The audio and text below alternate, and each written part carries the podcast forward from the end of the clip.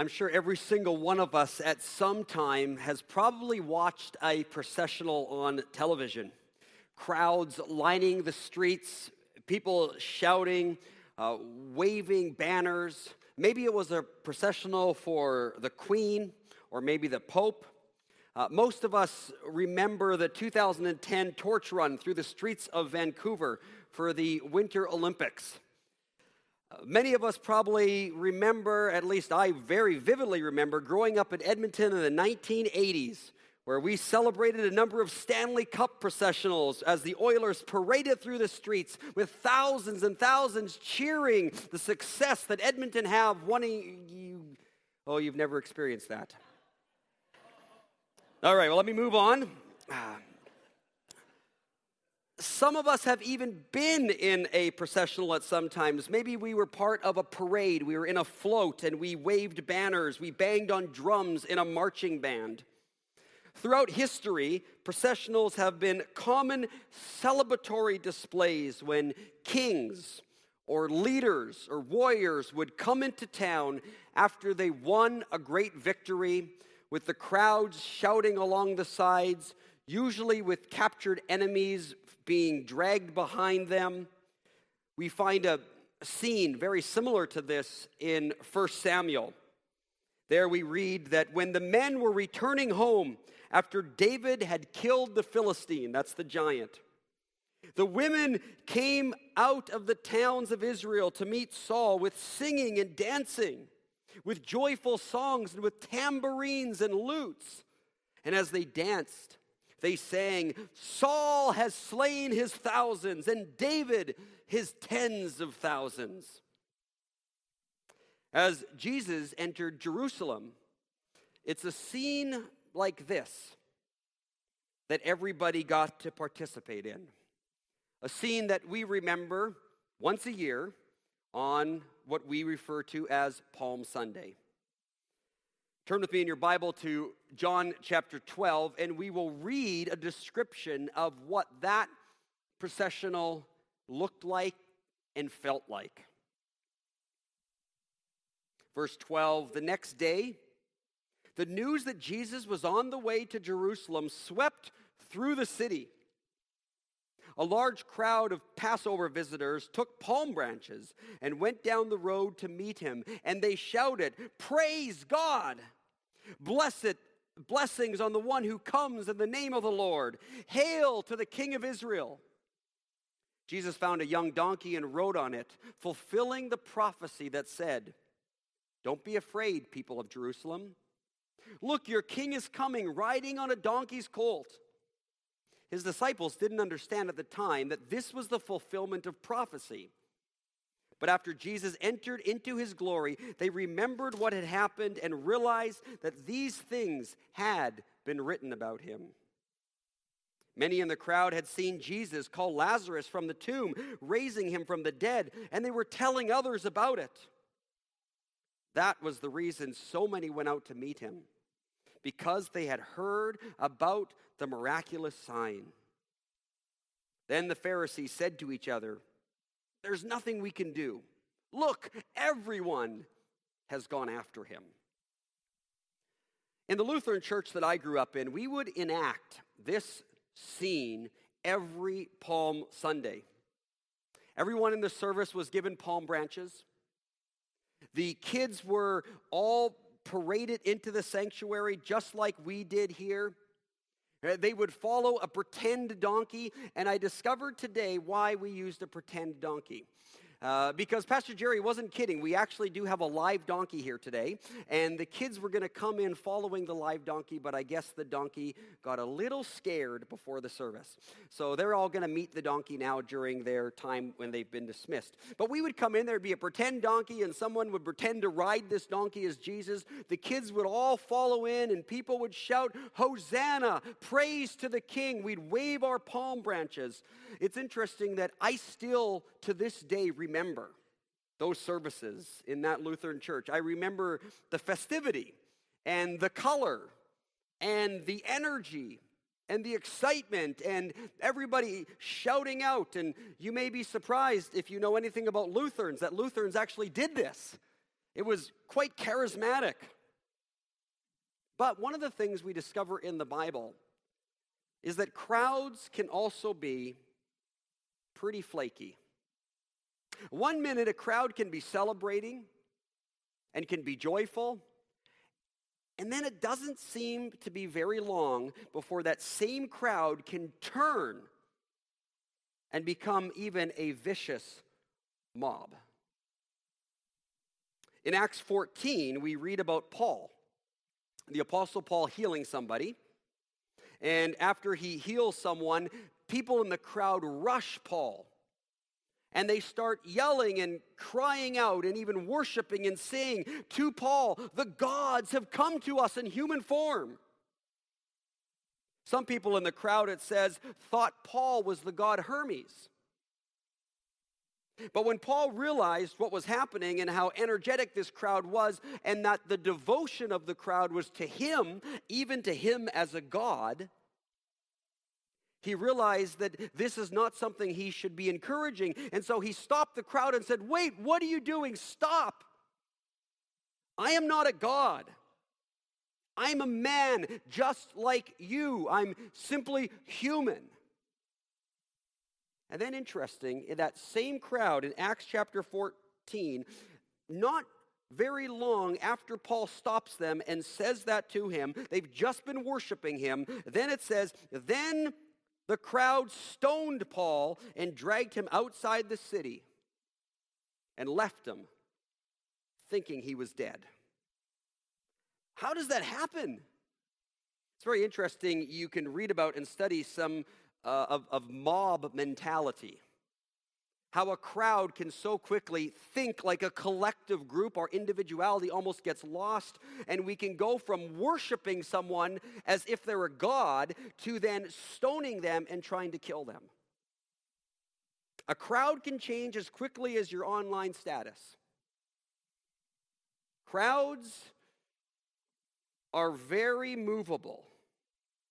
I know sometimes when I'm out in large crowds, you can almost, and, and if the crowd in any way starts to get built up with energy, and I've felt that sometimes in Africa, it just it doesn't feel safe. You don't know where this crowd could shift in its movement. And this is precisely what happens to Jesus. A crowd shouting, Blessed is the King of Israel. This is our king. They're laying down their clothes on the road. They're laying palm branches down. They're practically worshiping him. Blessed is the King of Israel. Blessed is the one who comes in the name of the Lord. And then in mere days, as you will experience if you come back on Good Friday, this same crowd is saying, Take him away and crucify him. We have no king but Caesar. What? I mean, it was just a few days earlier you were saying, Hail the king, the king of Israel. And now you're saying, We have no king but Caesar? All of this raises questions some of the questions it raises is when that crowd was there on that Palm Sunday and they were shouting these things about Jesus, it makes you ask, what did the crowd think they were saying? How did they understand the situation? What was going on in their mind that caused them to do and say what they were doing and saying about Jesus? And then the next question that we have to ask ourselves is why then did they change so quickly? How could they go from praising this individual as a king to wanting him crucified and pledging allegiance to Rome within mere days? It's almost as large of a shift as trying to worship Paul as a god and then stoning him. And then it raises the question of what relevance does this have for us today? Does this story still speak to us today, or is it merely a historical account that happened 2,000 years ago? So this morning, I want to take the time that we have to unpack those few questions and to try to look at the story in the eyes, first off, of how those people were there at that time, understood their situation.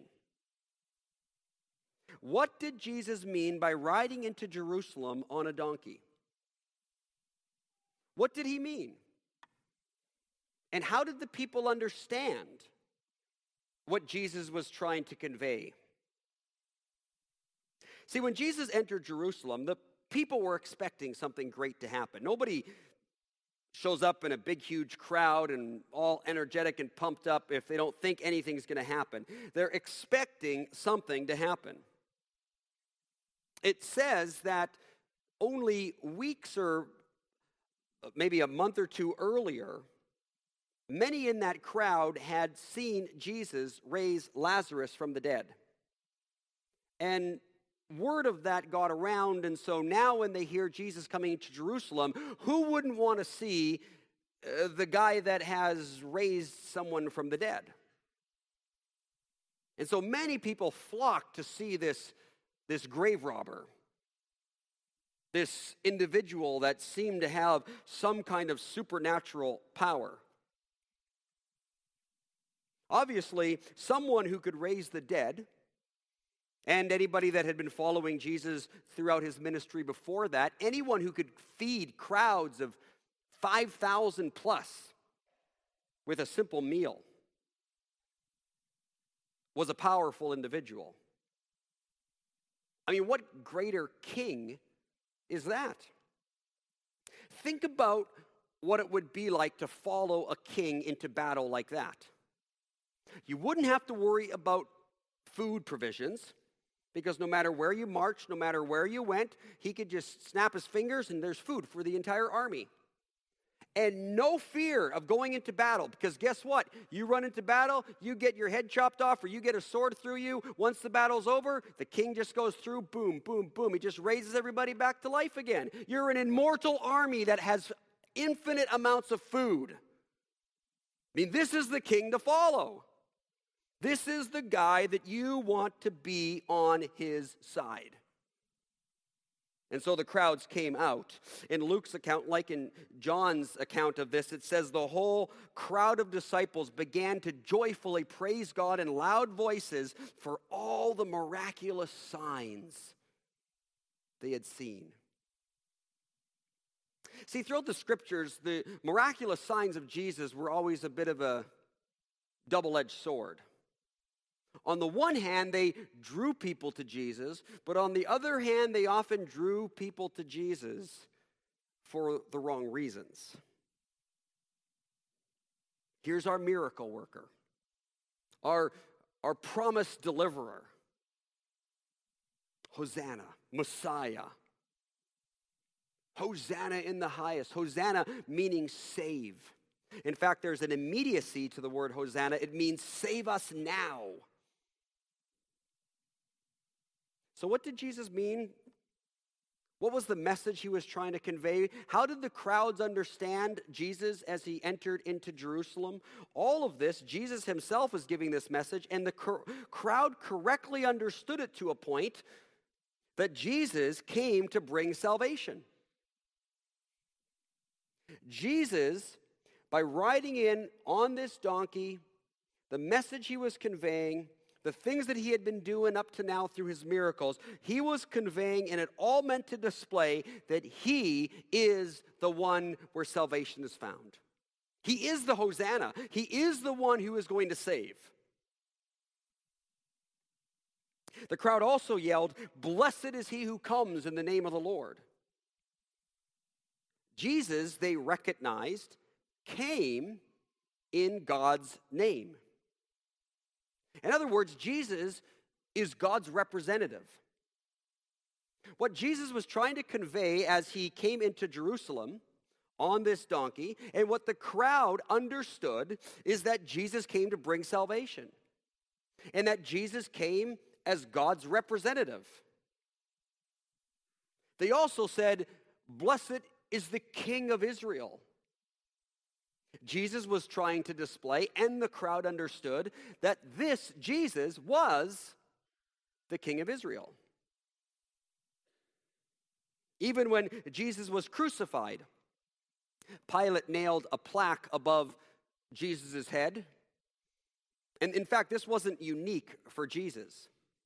All people that were hung on crosses had plaques put above their head. Now, what that was for is the plaque named the crime. So when you walked along, it was a deterrent. When you walked along and you saw these people hanging on crosses above their head, you'd see thief. You'd see murderer.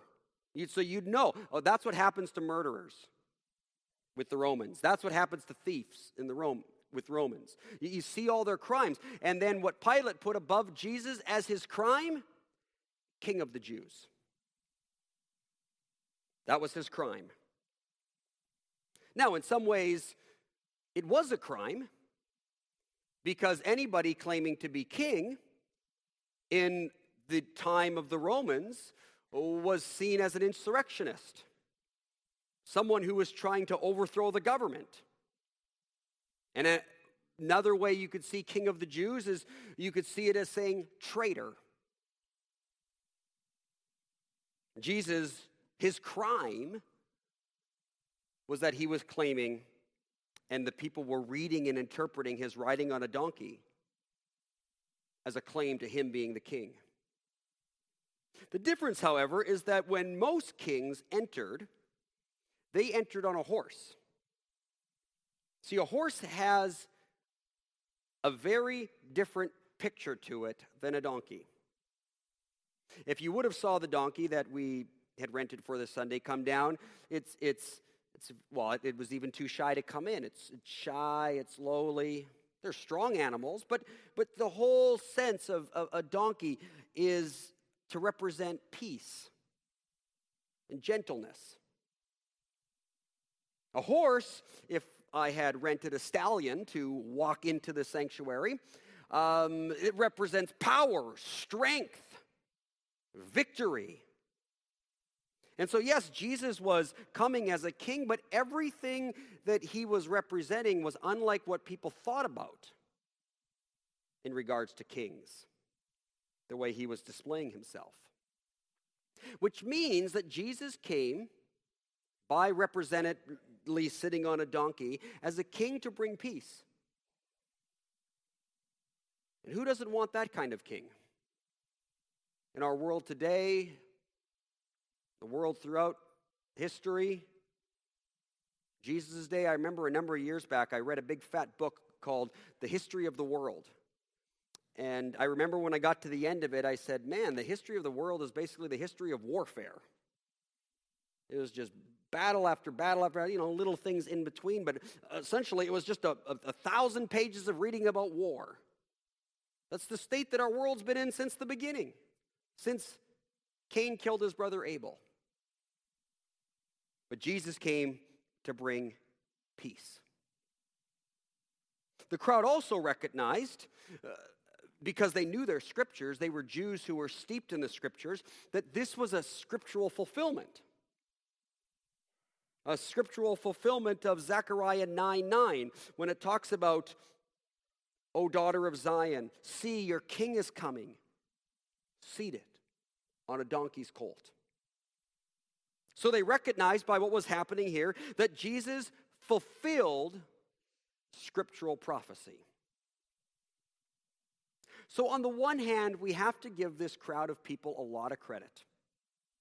Because Jesus came in to Jerusalem on a donkey to represent certain things, and the crowd got a lot of it. Which is why they said the things they said and did the things they did. They understood that here is the one to bring salvation. Here is God's representative. Here is the King of Israel. Here is the one that's going to bring peace. Here is the one fulfilling Scripture. But here's the weird thing it's so possible to get it and not get it at the same time. On the one hand, this crowd understood what was going on. They saw it with their own eyes, they participated in it. And yet, which, as I've gone through John this time, seems to be such a continual refrain in John. This and yet, but. So many times the people get it, and then we read but or and yet they didn't get it. Even in this passage here, after all of these things happen, we read in verse 16 at first the disciples did not understand all of this. Which means when it was happening, at the moment, not retrospectively after, in the moment when they were there shouting all of these things, on the one hand, they got it because they were communicating and saying all of this about Jesus. And yet, it also says that then and there at that time, they also did not understand what they were saying, what they were doing, and what all of this meant. It's quite possible to get and not get something at the same time. Which leads to our next question of what did the crowd think they were saying when they referred to Jesus as the blessed King of Israel? What did they think? Obviously, they believed this, but what did they actually think if the text says that at first they did not understand what they were saying, and if a mere few days later they so quickly turned on Jesus. At the point when all of this was happening, the people were not incorrect in uh, their understandings of Jesus. What they were was limited. And unfortunately, limited understandings of things can often be wrong and even dangerous. One of the most dangerous people are someone that has gone to university for one year. You send your kid off to university, they go off to university for one year. They begin to take an introduction to physics or an introduction to biology. And so they have a limited knowledge in the subject. And guess what? Suddenly they're experts. They know better than their professors, they know better than their parents, they know better than everybody, and they are dangerous. Now, a lot of that danger doesn't really manifest itself into too bad of situations, but if somebody like that were to think that they had enough knowledge to now go into some field after one year of university, uh, they and, and somehow they were allowed, they could be a real danger to their field. Limited knowledge, when it's not fully understood in a greater context of all the nuances of it, can be dangerous. And that's exactly what happened to this crowd. They had a knowledge of Jesus Christ, and certain aspects of it were true, but because it was limited, they became a dangerous crowd. A, a, a crowd so dangerous that they were willing to participate in murder. Jesus did come to bring salvation. They were right. But their understanding of salvation was limited an understanding of salvation from the Roman oppressors. Uh, Jesus did come to raise people to life, but they thought of it in a limited sense, like his raising of Lazarus, whom we all know died again. In fact, even after Lazarus was raised, there were many of the religious leaders that wanted to kill him again. Uh, Jesus really came to save them from their greater enemies than the Romans. Enemies that I like to refer to as sin, self, and Satan. That evil trinity, I guess, if you want to refer to it that way. Jesus came to deliver us from the sin that oppresses us, from our selfishness and our self focus that so often steals in relationships, and to crush and defeat Satan, the one who is trying to destroy all of God's good creation. And Jesus came also to raise people to life, but not temporarily, but to eternal life. And so, yes, Jesus is God's representative. But Jesus is also God Himself. He wasn't just a representative like Old Testament prophets, they were looking at God Himself. Yes, Jesus is the King of Israel. But the reality is, is that he is the eternal king of everyone, the whole world, of all people, whom one day every knee will bow and every tongue confess that he is the king. Yes, Jesus was going to defeat the enemies of this world. But he was going to do it through humility and gentleness and reconciliation and forgiveness, even through suffering and death. Nobody got that. He was going to defeat the enemy uh, by turning the other cheek. He was going to defeat the enemy through love. And yes, Jesus did fulfill scriptural prophecy, like in Zechariah, but he actually is the fulfillment of the entire scriptures. As he said to the disciples on the way to Emmaus, everything that's been written in here has been written about me. So the crowd understood some things, but it was so small, so limited. Jesus was so much more. Which is how the next question of why a crowd could so quickly turn on their king gets answered. You see, and this is where the dangerous part comes. When our understanding of God, when our understanding of Jesus becomes too small, we can very quickly turn on God. See, they wanted a king to bring them earthly riches. They wanted a king to bring them immediate peace and salvation from the Romans. But Jesus came to bring them so much more. Something that they didn't really understand. And so, they began to become upset at Jesus not coming through on their demands for Jesus. At all levels throughout John, we see Jesus trying to point people continually to so much more. Back in John chapter 4, the woman at the well thought Jesus was talking about temporary water. And Jesus says, No, that's, that's not the kind of water I'm talking about.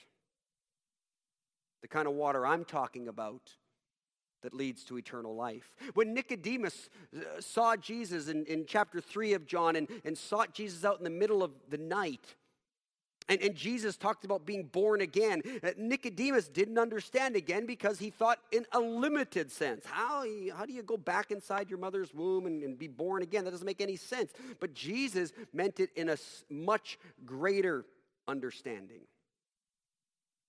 When the crowd of people came to Jesus after he had fed them miraculously, and then he started talking about if you want to follow me, you have to eat my flesh and drink my blood. Many people in the crowd just got completely disgusted by that and left. But again, they were understanding the things that Jesus was saying in a limited sense. Even if they were to do that, you would only be fed for a day. But the kind of food Jesus was offering was food for eternal life. See, what the people wanted from Jesus continually, whether it was food or water or, or, or a new life, was too small. And when we ask God for things that are too small, many times they become things that are harmful to us. things that have no lasting value, but give a temporary fix or a temporary healing, but not long term healing. But what Jesus wanted to bring them was something that was long lasting and eternal. But because the crowd didn't get what they wanted, because they didn't get those limited things they were demanding of Jesus, very quickly they shouted, Crucify him. I thought this was the king.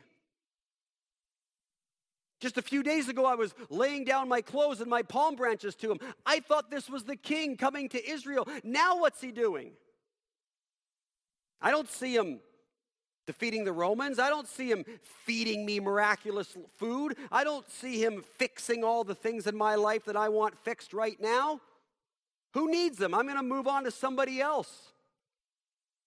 Crucify him. Let's find a new Savior. A Savior that I can get some better mileage out of. Not this one. Their petty dreams were being ignored by God because He had so much bigger ones in store for them. But because they didn't see from a bigger perspective, they simply shouted, Crucify him. And yet, even in the midst of all that, Jesus says, Father, forgive them. Why? Because they don't understand what they're doing. They're so much clinging after such small things. And when they don't get it, they become angry at you, Father. They don't understand what they really need. They don't understand what it really means to have a new life, a life that is one with God, a life that is free because it's been forgiven, a life that no longer has to live in the constant struggle of selfishness and sin and those voices of the devil.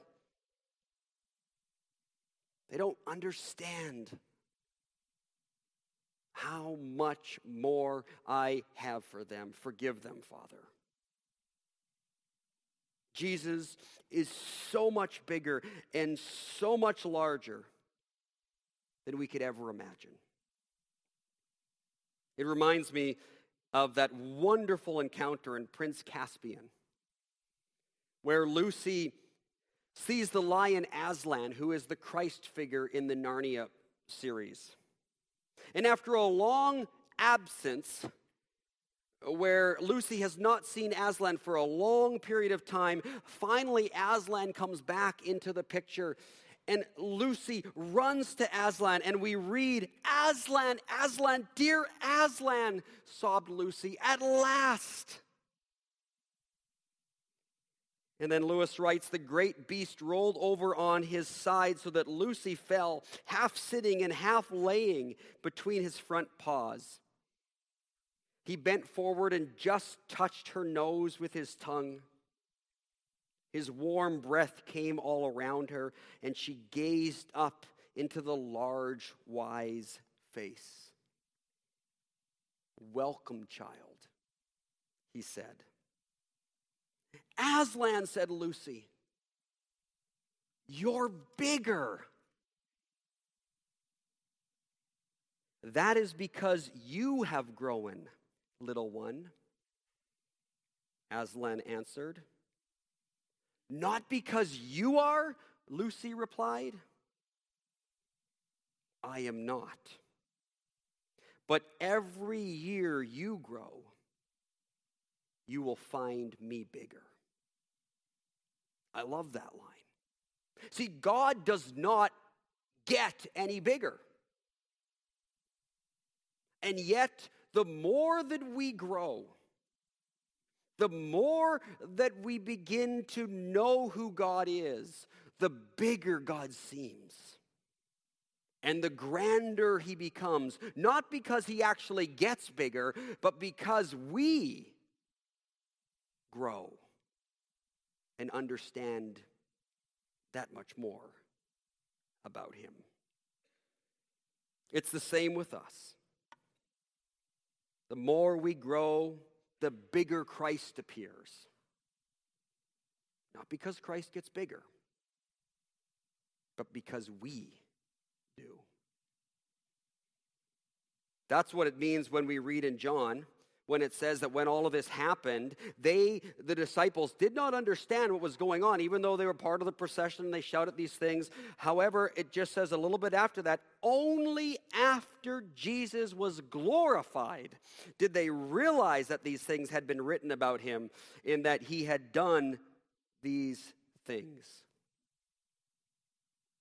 Only after he was glorified did it all of a sudden, oh, now, as they began to, or as they continued to pursue Jesus, even after his glorification, it started to all get pieced together. This is what it means. This is who he is. This is why he did these things. That's what it means for him to be a king. That's what it means for him to be God's representative. This is what it means. It started to make sense. So, what's the relevance for us today? You see, we need to realize even today that we still have a limited understanding of Jesus. Without a personal encounter with the resurrected Jesus Christ, we'll always get him wrong. First and foremost, if you are not someone who's committed themselves to the person of Jesus Christ, unless you have that relationship with Him, you are not going to understand who He is and what He's done. In some ways, there is a leap and a step of faith that needs to be taken first. You can understand certain things about Jesus, but it's only when you become committed that things really begin to fit together. It takes a step of saying there's enough there that I can trust so that now when I trust it, now, oh, now that I know Jesus, now that I've committed to him, now everything, or at least a lot more than before, begins to make sense. But we need to realize that even after we've made that commitment, we never have fully arrived. Like the first year university student, the most dangerous Christians are those who think they've got it all figured out. Their limited knowledge puffs up, as Paul talks about in 1 Corinthians, and they become dangerous. Because Paul reminds us now we see but a poor reflection as in a mirror. Then, when Christ comes back, we shall see face to face. Now I know in part. This is Paul who we're talking about. Paul, who it says even was caught up into the third heaven. We have no idea what that even means, but Paul, who had even had some kind of mystical experience, some kind of transportation into the, the third heaven for some experience, he doesn't get much into that, but, but something that I'm sure probably none of us have ever experienced. Even after that, Paul says, Now I only know in part. Then I shall know fully, even as I am fully known. We need to recognize that we, we see truth, we see reflections of the truth, but it's still only a reflection, not face to face. We only know in part, which should spur us on to want to continue to grow in our love and our understanding of who Jesus is. And it's what keeps us humble. And it's what keeps us gracious towards one another when we know what we know about what Jesus is and has done, and yet we know there's so much more. Jesus is our salvation, our God, our King, our peace, and our meaning. And yet we'll spend the rest of our lives uncovering the layers of depth of what all of this means. As we worship Jesus, we remain prepared for another one of his processionals. And this time, this processional is going to be on a horse. We read in Revelation of what this processional is going to be like when John writes, I saw heaven standing open, and there before me was a white horse whose rider is called Faithful and True. The rider is Jesus. With justice he judges and makes war. His eyes are like blazing fire. On his head are many crowns. He has a name written on him that no one knows but he himself. He is dressed in a robe dripped in blood, and his name is the Word of God. The armies of heaven were following him, riding on white horses and dressed in fine linen, white and clean. And out of his mouth comes a sharp sword with which to strike down the nations. He will rule them with an iron scepter. He treads the winepress of the fury of the wrath of God Almighty. And on his robe and on his thigh, he has written, King of Kings and Lord of Lords. And guess what? That is merely the best words that John can use to describe that procession. Because when it actually happens, the reality of it is going to be even greater than that description. Let's pray. Lord Jesus, we thank you for all the things that you came and did. Recognizing, Lord, that so much of it was not understood until after your resurrection. Lord, we are in many ways most privileged to stand on this side of the resurrection and to be given the gift of the scriptures and the testimony of your apostles. To be able to retell us what happened, but also to be able to tell us the meaning behind it.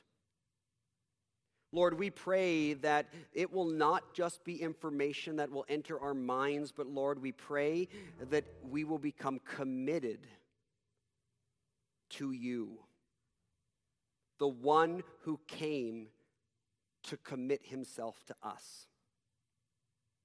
And we pray that when we become committed to you, we will become lifelong friends, followers, and disciples who never try to wrap you around our finger or put you or set you up for our agenda and then become disappointed when you don't come through. But we pray, God, that we will so orient our life around you that we are continually learning and growing into what you desire.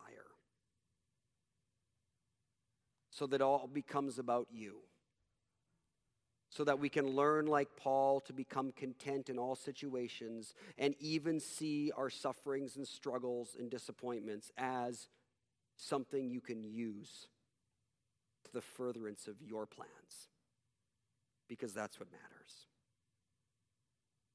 May we continue to worship you as we grow in our knowledge and understanding of who you are and what you've done for us. Amen.